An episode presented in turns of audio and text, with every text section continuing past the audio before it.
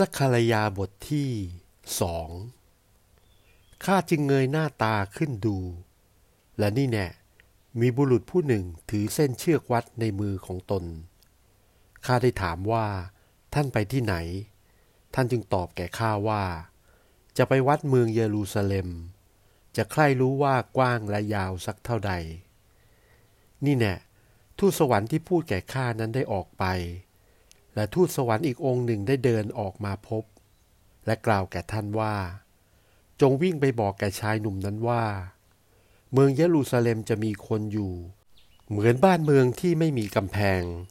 และหมู่ชนและฝูงสัตว์ต่างๆ จะมีมากขึ้นในเมือง และยะโฮวาตรัสว่า เราจะเป็นกำแพงไฟตั้งล้อมรอบ และเราจะเป็นรัศมีตั้งอยู่ในถ้ำกลางเมือง พระยะโฮวาตรัสว่า เฮ้ยเฮ้ยจงหนีไปให้พ้นจากเมืองเหนือ พระยะโฮวาตรัสว่า เพราะเราได้ให้ท่านทั้งหลายพลัดพรากจากกัน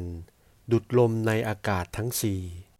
โอ้ซีโอน ผู้อยู่ด้วยบุตรีแห่งบาบูโลน จงหนีเอาตัวรอด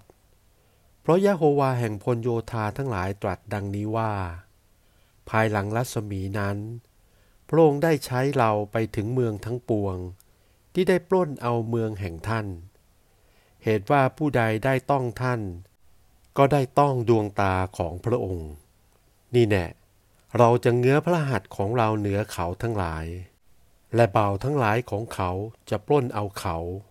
และท่านทั้งหลายจะรู้สำนึกว่ายะโฮวาแห่งพลโยธาทั้งหลาย ได้ใช้ให้เรามายะโฮวาตรัสว่า โอ้บุตรีแห่งซีโอน จงร้องเพลงยินดี เพราะนี่แน่เรามาและเราจะอาศัยอยู่ท่ามกลางท่าน ณ วันนั้นจะมีเมืองเป็นอันมาก มาเข้าฝักฝ่ายข้างพระยะโฮวา และจะเป็นสำหรับชนเมืองแห่งเรา และเราจะตั้งอยู่ในถ้ำกลางแห่งเขาทั้งหลาย และท่านจะได้รู้สำนึกว่า พระยะโฮวาแห่งพลโยธาทั้งหลาย ได้ใช้เราให้มาถึงท่าน ยะโฮวาจะเอายะฮูดา เป็นส่วนมรดกของพระองค์ในแผ่นดินอันบริสุทธิ์ และจะจัดเลือกเมืองเยรูซาเล็มอีก